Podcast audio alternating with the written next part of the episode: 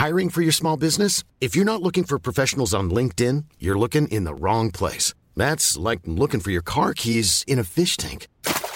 LinkedIn helps you hire professionals you can't find anywhere else, even those who aren't actively searching for a new job but might be open to the perfect role. In a given month, over 70% of LinkedIn users don't even visit other leading job sites. So start looking in the right place. With LinkedIn, you can hire professionals like a professional. Post your free job on linkedin.com slash people today. Burrow's furniture is built for the way you live. From ensuring easy assembly and disassembly to honoring highly requested new colors for their award-winning seating, they always have their customers in mind. Their modular seating is made out of durable materials to last and grow with you. And with Burrow, you always get fast, free shipping. Get up to 60% off during Burrow's Memorial Day sale at burrow.com slash ACAST. That's burrow.com slash ACAST. burrow.com slash ACAST.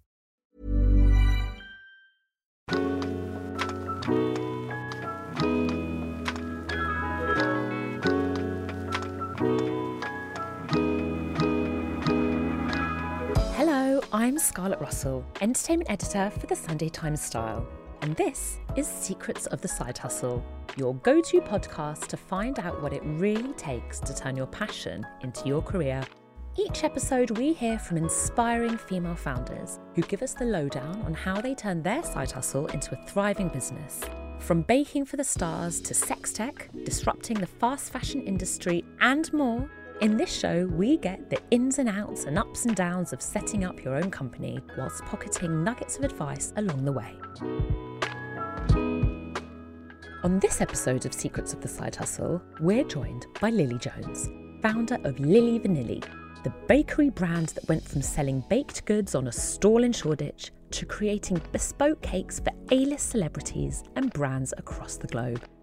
Lily has been selling her cakes under the name Lily Vanilli since 2008 and has since set up shops in London and Georgia, whilst publishing three best selling recipe books and co founding the Young British Foodie Awards, all whilst running and growing a successful business. But how has she done it? Let's hear from the woman herself. Welcome to Secrets of the Side Hustle, Lily. I should start by saying we're not in our basement dark studio. We're in your bakery off Columbia Road, East London. Columbia Flower Market is just around the corner. It's not on right now because we're in the middle of the week, but it's a beautiful summer's day and we're inside the bakery and it's lovely to be here. Welcome to the bakery. Thank you for coming. Now, I have to ask first of all, your name is not Lily Vanilli. Your name is in fact Lily Jones. Lily Jones, yeah. So and 13 years of being asked a question, I still don't have a funny answer. but it, honestly, it was just a stupid joke. And I never really intended to have a, a business. So um, it was the name for my market stall. It came out of just a chat conversation and on, you know, on like Messenger. And that was that. There was no real thinking behind it. It's just a stupid wordplay, which. I have to admit, like I have a soft spot for. So it was inevitable. So you've had your business for 13 years. Yeah, since 2008, the end of 2008. So let's let's start at the beginning, Lily, because you Lily Vanilli started as a stall in Brick Lane because you were doing something completely different. Mm-hmm. Graphic design? Yes. So tell me how you got into graphic design first of all.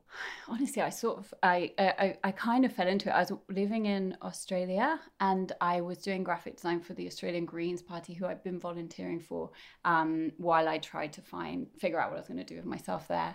And when I came back to London, I just had no first of all, not really the qualifications required. And secondly, not really any desire to kind of be a graphic designer and work for brands. And, you know, mm-hmm. it had been this kind of crusade in a way. The Greens Party in Australia are amazing, did good work. So but more to the point, I got back and it was after the recession and I just couldn't get work anywhere, even kind of waitressing and stuff that I'd done since I was 14. I just couldn't find a job, but I could bake. So, and it's very generous to call it a market stall. It was kind of a pop up, which I did with my friends on Sundays. And I think we paid like 50 pounds to use the space and nobody came ever. like we had no customers. And I did like margaritas and made cakes and we just like get drunk and eat the cake. It was not really a thing but a writer from it was from the Sunday Times wrote a piece about baking, which kind of broke cupcakes as a trend, and used me as an example which I'm forever grateful for. But just that even like young people in East London are baking now, and all these big mm. brands like Hummingbird and Primrose were coming to the UK. So it was this kind of zeitgeisty thing, and so without really planning it, I suddenly had a kind of business and a lot of attention on the brand. You grew up in Saudi Arabia Yes. and you always baked? No, well, do you know? I just don't come from like a food household. We didn't cook at home. There was, it wasn't something which was important to my family growing up. But it was it was kind of later when I was actually in Australia and I had a boyfriend who's a musician and he but he was an amazing cook and I just never seen anything. It was kind of before like the food. It's really hard to imagine now, but you know before the huge food revival that we've experienced in the UK. So it's like all you know, and all his friends, we'd have these great parties, and everyone cooked, and I was like, it was the first time I got a sense that something creative and like interesting was happening in the kitchen, and I was just really drawn to baking. So I'd spent a few years while I was there baking a lot, and then when I was broke, I was like, well, I could sell cakes. But it was really far out idea. I mean, I just I didn't know anyone who baked. It was like a really granny, like nerdy hobby. It was a really unusual thing to do, which sounds absurd now because it's so normal, which I love. I love that this has kind of grown into such a like cultural revolution, but it was just really strange thing at the time. It's so funny to think back that you're so right. It wasn't it wasn't a thing back then, and then it sort of suddenly became cool. So you were baking actually in Australia. Yeah. What made you move to the UK then? Uh I wanted to break up with my boyfriend. and I hopped on a plane. um, yeah, The it was just boyfriend time got to you into baking. That's so know, bless his sad. Still a wonderful cook. Um, yeah, it was just time to go. You know, it wasn't. It wasn't really my city. London is my city, and I loved it there.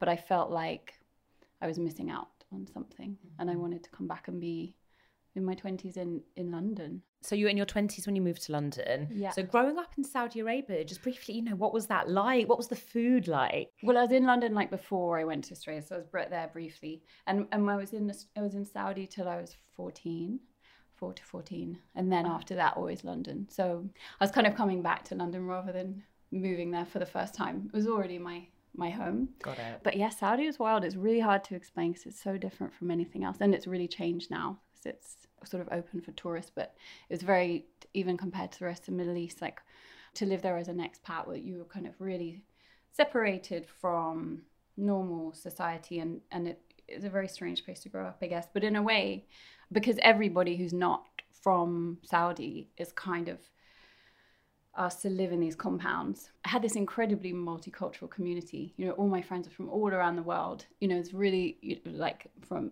Lebanon and Pakistan and France and Sweden and, you know, a few English people in the mix. But in a way, it was kind of this amazing upbringing in that sense. And, and then we left when I was 14. So it's kind of just, it was the right time to move to England and kind of be around normal but if, uh, I mean, it's very hard to explain how cut off it was. You know, even um, popular culture, like there's no kind of access to like normal news and like music. I thought the Beach Boys was a current band. Yeah. I was like ah. devastated to find out they're all old. Why were you there then? Were your parents there? yeah, yeah, yeah. My dad worked there. I mean, women still couldn't work there by a long, Right. long way. And like, mm-hmm. he just had quite a normal job. It didn't really require, you know, wasn't kind of working in oil or working or the army, which is what normally takes people there. But he just decided to pack up and go. Wow. So let's bring it forward to you're now in London, you're what, 20 something when you set up the store? Yeah. You're not making profit. You're eating your mm, cake. Yeah, yeah, yeah. And then the- the Sunday Times writes about you. What happens next? How was how did that develop the business? That was just this wild time because it, it really snowballed like a lot more press. So within the first six months, and I, I mean, I didn't have a website or anything when this piece came out. So I had no intentions of really having a business. And suddenly I was, I mean, within six months, I was begging for Elton John to like his White Tie and Tiara Ball, but then some private dinners and this nuts, you know, just crazy things. I had a concession in Harrods and a book deal. And it really, it's a much more familiar story now because I feel like I've seen this so many times, you know and there's just been this amazing revolution of kind of creativity and food and people and individuals. Even having your own business was quite unusual for young people then. I didn't know anyone who'd done that before Totally. I still think it's a pretty of- impressive thing to go from naught to Elton John quite quickly. It's much more every day now for young people to set up businesses. And I Sure. feel like that generation was kind of, you know, there was a lot of press around the fact that there was there was kind of post recession, there was this real like ripping up of the rule book and and across kind of different industries, young people were just kind of doing things on their own because they couldn't find work. And I feel like that's really inspired the next generation. So now it's like people think it's you know really aspirational from early on to own your own business which is amazing and it's completely changed everything but it was strange at the time for sure That's a really interesting point because now we're go we're post COVID, we're post pandemic, we are going to go into another recession and period of austerity. It's kind of exciting to think what might come out of that and all these other Yeah. businesses that might come out of that. Let's just go back to Elton John Yeah, yeah, quickly. sorry. What- how does Elton like his cakes? It was cool because we get these really extravagant and open-ended briefs. So the first one was Gaga in Wonderland, and he had Lady Gaga performing, and I didn't realize at the time, but it was essentially it, it was basically it ended up being almost like a sort of competition between different pastry chefs. So I was told to bring nine canapé desserts. And there were a bunch of other people there. I didn't know that, that anyone else was going to be there. I was so naive. And that was the brief, and that was it. And I made these like crazy things, like these kind of weird geometric shapes and like pyramids and like gold and pink and really quite like t- tall, like teetering, like la- little layer cakes. And then, and yeah, they took all of them. And then we did a few more things after that. Yeah, it was a great, great client. What were the do you remember the flavors of the cakes that you made? I don't actually. I know there was like some chocolate stuff and some red velvet stuff because the red velvet was like very happening then. Oh yeah. Yeah, I remember when that became a thing. Those were the days. Yes. Um, but I don't actually, and you know, I don't even have photos of that stuff. It's like before Instagram. It just there's just all this whole like early chapter, which is really undocumented, which also seems crazy now. It was much later that Instagram was like, and that's really when my business kind of took off in terms of never making loads of money, to be totally honest, but to start running more as a business, then you know, it had been pretty breaking even for and and but yeah, Instagram was the it, the huge like pivotal change, much more than like any press I ever had, and we had like a lot of press early on, but that was the kind of game changer, just this incredible free marketing tool. we should point out that you're completely self-taught. Unlike a lot of bakers out there, you didn't have formal training. This is just you in a kitchen doing it, right? Yeah, yeah, yeah. And I guess again, like that's much more common now. And certainly there's a lot of imposter syndrome that comes with that. But I think there's also, in terms of creating an identity and doing something different, there's loads more scope for individuality and, and doing something that stands out because you're in, tr- in control of the direction of your education from the start. How did you learn? Was it just practice, practice over again? So back in those days, I would watch YouTubes where they were like, it would be some random sort of middle-aged woman in middle America sort of teaching about fondant. Because And- this is before YouTube really blew up, to be fair, right? Like this Yeah, YouTube was still in its YouTube's around, but like early days. But you know, it was pretty. It just wasn't what it is today. Sure. And and certainly with baking, it just wasn't like cool yet. So it would be kind of first of all recipe books, and that was very much like Dan Lepard, Delia Smith, Nigella. And then just, yeah, like stuff from the internet, but it was so strange. And you'd have to kind of trawl through these um, bizarre kind of like homemakers content to find like a nugget of something useful. But I was just really obsessed and interested to see where I could take it in lots of different directions from the beginning. So I just really enjoyed all of that. I mean, honestly, when I started the business, I started it because I was completely broke and I couldn't get any work. I really didn't have money to put the heating on. You know, I had- I choose between the oven and the heating. No one was hiring me. So it was, in a way, it was a blessing because it pushed me to do this thing, which I never would have otherwise.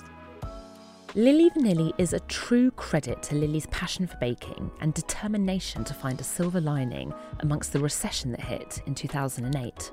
But despite the bakery's early success, she still faced a few hiccups along the way. I asked Lily what was one of the learning curves in those early years.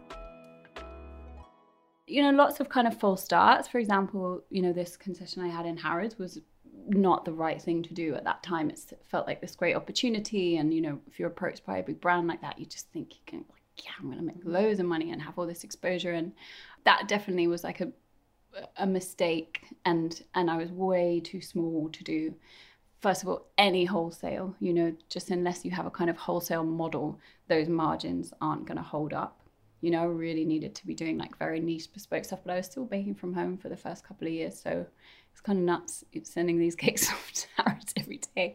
Yeah, so things like that. That I mean, that's an example of something that was a mistake. But I certainly, because I had this kind of um, momentum with press, I had lots of opportunities coming in, which was great because I was really broke. I certainly had no kind of strategy or branding or marketing or PR or anything like that. I was really just feeling it out and I kept making and I was very experimental so I had just made this weird like lobster sculpture from cake with a friend and then Chloe Scott from the Metro was going to do a piece anyway so I'd, I'd met her randomly and and so she did this this kind of Halloween feature on my lobster cake and like this weird cakes that I was making and and I got a recipe, I got a book deal off the back of, of that to do this zombie book, which actually been my biggest selling book so far. And it's like a B movie inspired, like comic book themed zombie cake recipe book. But it was just very organic and really without any money whatsoever or or real, really vision, but just like very interested, very passionate, excited about what I was doing and putting things out to the right people. Lots of collaborations with random artists and people in my community, but you didn't have any business background though, like of which to speak. You weren't no. massively schooled in that, or any business savvy, to right. be honest. So, do you think that was, you know, the Harrods thing is interesting because this is, as you say, a big opportunity that came early on. It didn't work out. Do you mm. think basically bit off more that you could chew yeah. and you weren't really sure what you were doing you said yes as anyone would yeah yeah and you yeah. couldn't deliver and you didn't have the resources to deliver we could deliver but it just it strangled my business because we you know the amount of work so, so basically if you sell anything wholesale especially to a really big company like that you're selling it for such a low margin and that only makes sense if you're doing vast quantities but if you have one wholesale client who's say taking 10 of each flavor a day so you're making like six, seven different flavors, 10 of each cake is so much time and you're making no money. And yeah, so I think it, it's kind of to beware of false opportunities, like false idols, you know, early on, you know, just really kind of try and cost up your time properly. I think mm. that's a big mistake which people make, especially when you're creative and you're like just you're so excited to have the opportunity to do what you love for a living. You know, you discount your time because he's like, well, I can do it anyway. It's going to be great. It's going to be fun. First of all, it it sets unrealistic standards for the industry in terms of what you can charge and what you can offer for it, and also it's just not sustainable as a business model. Mm-hmm. But I mean, I, I guess I meet like the way that I felt. I meet people constantly who say this to me that. um you know they love what they're doing they love the creative side but they don't they don't know anything about business and they don't really mm. want to promote themselves. And i just and i'm just like well you've got to suck it up. You could either do it now or you can do it in a few years when you realize you know you're working your ass off and, you, and you're not making any money. And then you have to kind of reconsider everything and decide am i going to do this or and do it properly or or am I going to pack it in and it was fun to have a go? But I think you you know the the pleasure of doing what you love for a living you've got to accept that there's these other things if you're doing on your own that you have to do to make it work and they might not be your first love but they're sort of essential. And at which point did you start bringing in help help with the business help help with the accounts help even with the baking? It was quite a while and to this day i mean i, I have a girl who helps part-time with admin. I have an accountant who does my taxes. Mm-hmm but I run the business and and I bake. So it, you know, it's by no means a huge business, but you know, also the ways that we've grown are quite unusual. do lots of consulting and things like that. So the day to day, you know, we don't we do very little wholesale. Just my afternoon tea is the only thing we wholesale to, and then we still do like very bespoke cakes to order to our you know our customers, which is really involved. So you know, has it, and we have one retail outlet in London, which tiny and only open four days a week. So it's it's not it's not like a huge empire, but it's continued to grow in other ways through, you know, collaborations and charity work, and then consulting and just sort of continuing the same ethos I think that I had early on with just fun collaborative projects and seeing what you can do within the medium. What does the consulting entail? So I work with lots of brands, which can be developing recipes or you know m- more like kind of partnering on projects and events and installations and sculptures and things like that. But then I also work mostly overseas with other bakeries, helping them develop their concept and uh, identity and recipes.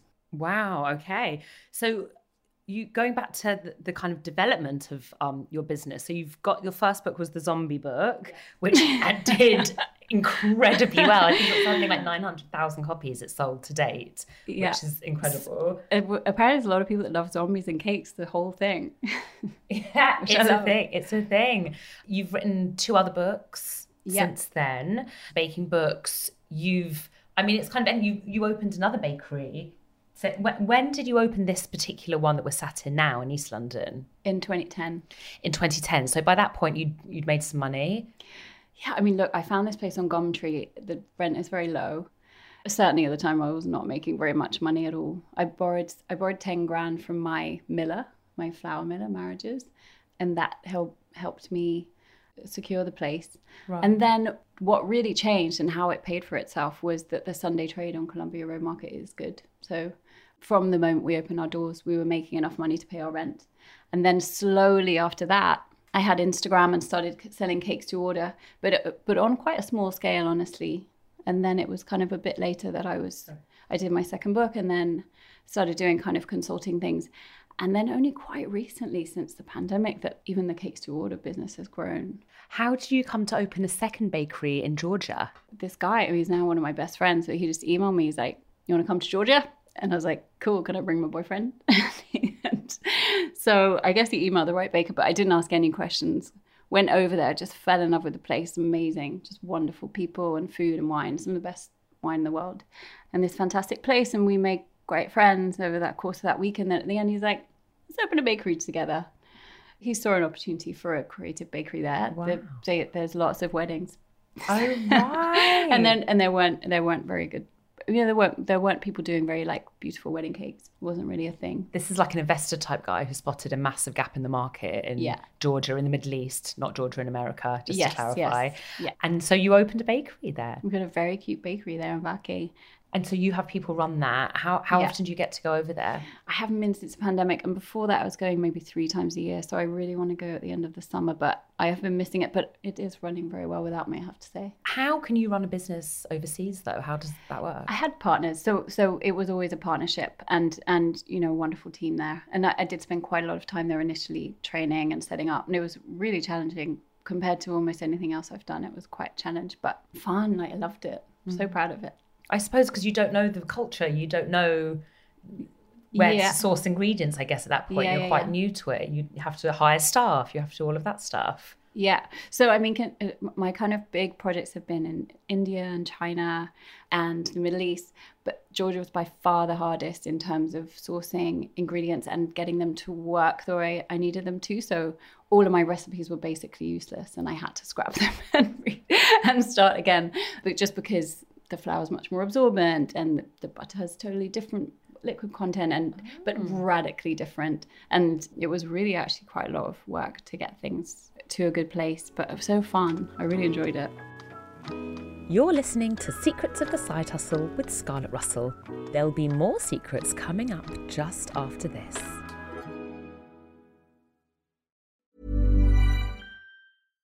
How would you like to look five years younger? In a clinical study, people that had volume added with Juvederm Voluma XC in the cheeks perceived themselves as looking five years younger at six months after treatment. Look younger, feel like you. Add volume for lift and contour in the cheeks with Juvederm Voluma XC. Reverse signs of aging by adding volume to smooth laugh lines with Juvederm Vollure XC. For important safety information and to find a licensed specialist, visit juvederm.com. That's J U V E D E R M.com. Not for people with severe allergic reactions, allergies to lidocaine, or the proteins used in Juvederm. Common side effects include injection site redness, swelling, pain, tenderness, firmness, lumps, bumps, bruising, discoloration, or itching. There's a risk of unintentional injection into a blood vessel, which can cause vision abnormalities, blindness, stroke, temporary scabs, or scarring. Talk to a licensed specialist to find out if it's right for you.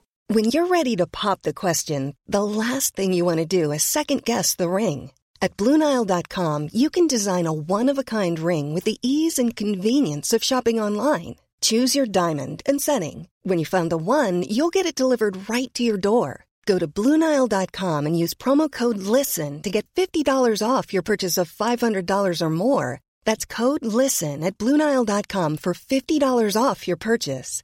Bluenile.com code LISTEN. Hiring for your small business? If you're not looking for professionals on LinkedIn, you're looking in the wrong place. That's like looking for your car keys in a fish tank.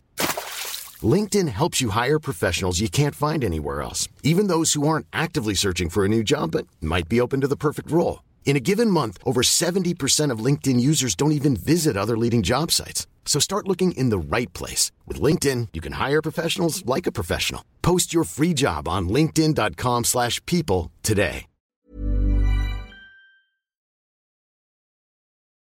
Welcome back to Secrets of the Side Hustle with Scarlett Russell.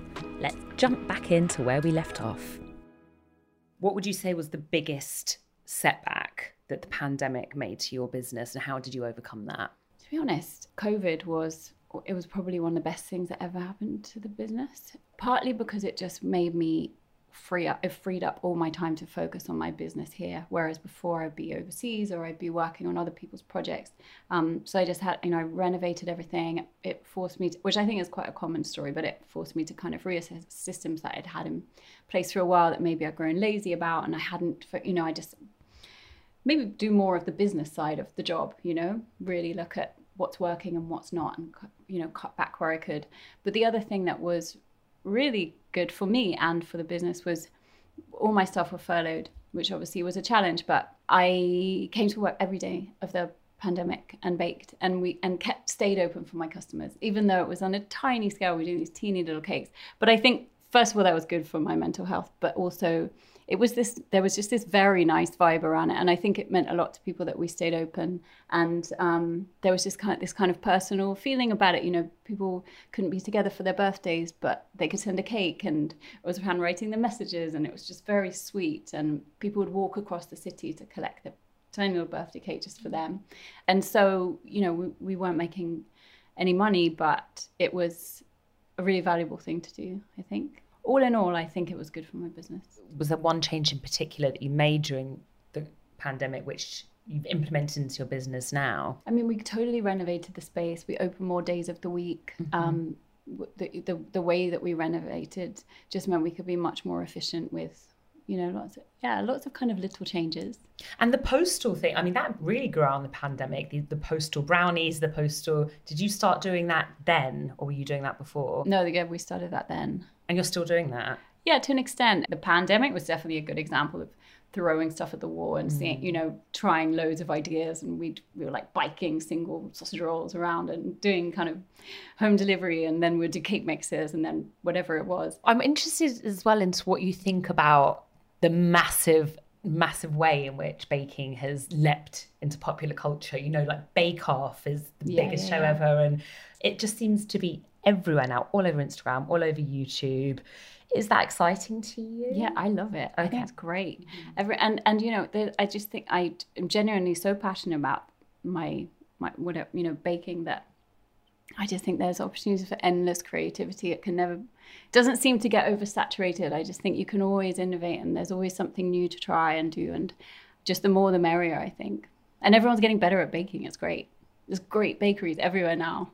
Do you don't mind about the competition? No, I love it. It's great. You can get nice cookies and cakes like wherever you go. This wasn't the case before. What frustrates you about your career? I'm kind of in a place right now. I'm not that frustrated with anything. I have been in the past. I've definitely found like hiring, and you know, I wasn't a natural. Like I said, I was a natural businesswoman, mm-hmm. and struggled against that. And then, you know, had lots of learning curves with having staff, and especially the kind of people that we would attract, you know, like sort of very young people who baked at home. And it, it definitely had like times where I found that really, really stressful and was always worried about it. But we're in a really good place now. What do you see as the next big baking craze or trend? I mean, we're just now getting like the bigger the better with the whole like 80s and like pillars and cherubs and fountains. And that's just going to get camper and bigger and better, which is great. I can see it, or I sometimes wonder if we're like quite close to going full circle to when I started, which was like this very, you know, return to, well, not return to, but like um, using buttercream rather than royal icing and sugar paste and using fresh flowers instead of sugar flowers. And I wonder if this kind of piping trend and like retro trend is going to go full circle so that people start using royal icing again because you can do cooler and like finer detail and like Lambeth method and all this different stuff. And then people will start making sugar flowers again. And then it would have, I would have seen it go all the way around. But we'll see. I have a feeling it might be going that way. As the baking industry is pretty huge and quite competitive now, if we've got anyone listening who does want to start you know, start up a baking business, they're inspired by you, what would be some of your takeaway advice? Honestly, I would say I've seen it over and over again that if you're good, there's room for you, you know? I just don't I don't believe I think saturation only happens if you're trying to replicate something that's already done. It, you know, we live in this age where we have this incredible free resource with social media to market yourself. So my advice would be don't spend your time and money worrying about your brand and and you know marketing and things like that. Spend your time and money honing your style and getting really, really good at what you do. And then the tools to promote that are free. I would say also now we live in a slightly more evolved age of social media. So, as much as you need to spend time getting good at whatever it is that your creative outlet is, your whatever your brand, your your product is, you kind of do need to learn how to navigate social media now too. It's not the mm. same as when I started, where you just post whatever you're doing but it's still free. So learn how to do that. Yeah, and it's an invaluable tool, I guess. Yeah, embrace it. It works. It has been a real pleasure getting to know our female founder on this week's Secrets of the Side Hustle. But I want to go just that little bit further and find out something about them or their business that isn't common knowledge. It's time for Best Kept Secret. I think it kind of stems from what I was talking about before about being self taught and then you know, you can, there's a lot of imposter syndrome that comes with that potentially, but I think just to embrace it and trust yourself to do something different. And that's something I've really brought into the kind of day to day running of the business in terms of, like, a good example is how I hire. I'm just as interested as I would be in anybody with like a really formal background of training and experience, and uh, as as in somebody who has a really great work ethic and is really bright and creative and artistic and has no next to no kitchen skills, you know, but a desire to do it because those things are much easier to teach. I think mm-hmm. they, you know, I can teach somebody how to make custard and cake, and you know, but but that kind of work ethic and the excitement that we have when we make something new and different, like that's what I really value in my team, and and so don't be afraid to approach things differently. It's almost time to say goodbye to our female founder this week. But before we do, let's have one more moment of inspiration with our quote for quote, where we share uplifting quotes with the hope to motivate you to pursue what you're passionate about. So I'm going to share with you an inspirational quote. You're going to share with me an inspirational quote, and we will both be very inspired. So, this is the quote. It's by Eleanor Roosevelt if you don't know, she's the former First Lady of the United States and US delegate to the United Nations General Assembly. And she said, No one can make you feel inferior without your consent. It's a good one. Yeah, I think it's a good one. Mine would be it was is a Noel Coward quote, and he said, Work is more fun than fun. I like it because I know that he's somebody that knew how to have a good time. And I feel like I really value as a priority living my life, traveling, enjoying, you know, that's always come first but it's proof that I'm genuinely passionate about what I do that I am dying to come back to work and I feel so fulfilled and, and I miss it terribly if I don't do it. And actually this is the thing that like brings me the most joy. Wow, that is really inspiring. What is the future for your business? What have you got planned for Lily Vanilli over the next year, five years, 10 years even? Well, we launched our afternoon tea, which is at the Theatre Royal. I'm really proud of it. It's a really kind of modern, like rule breaking afternoon tea. We have like a trolley with absinthe chocolate chip ice cream, and there's no sandwiches, there's nothing dull, and it's really pretty, beautiful space. So, and, and we're always kind of doing, we're always kind of mixing up the menu there. So, just really looking forward to how that evolves. Um, and then starting to have more overseas projects open back up and yeah, continue to do probably just keep doing the same thing here in this corner of Columbia Road. In terms of retail in the UK, this seems to be it, but there's always kind of other creative projects happening on the side. You'd like to open bakeries elsewhere in the world, maybe? Hmm, maybe. Maybe. If it's the right thing. Lily, thank you so much for your time. Thank it was you. a real pleasure talking to you. You too. I felt like I learned loads about your fascinating business. I'm so excited to hear what else you've got in store over the years. We'll all be keeping an eye on you. Follow Lily Vanilli on Instagram Mm-hmm. at Lily Vanilli. And if you're in London at all, in East London or Georgia, you can pop down to the bakery and sample the goods for yourself. Thank you so much for having me. You've been listening to Secrets of the Side Hustle with Scarlett Russell and our fantastic female founder this week, Lily Jones. The series producer is Anya Pierce. If you enjoyed what you heard, why not follow the podcast so that you never miss an episode? And you can listen back to all our previous episodes on the free Times Radio app or download them from wherever else you get your podcasts. I'll be back with more Secrets of the Side Hustle next week.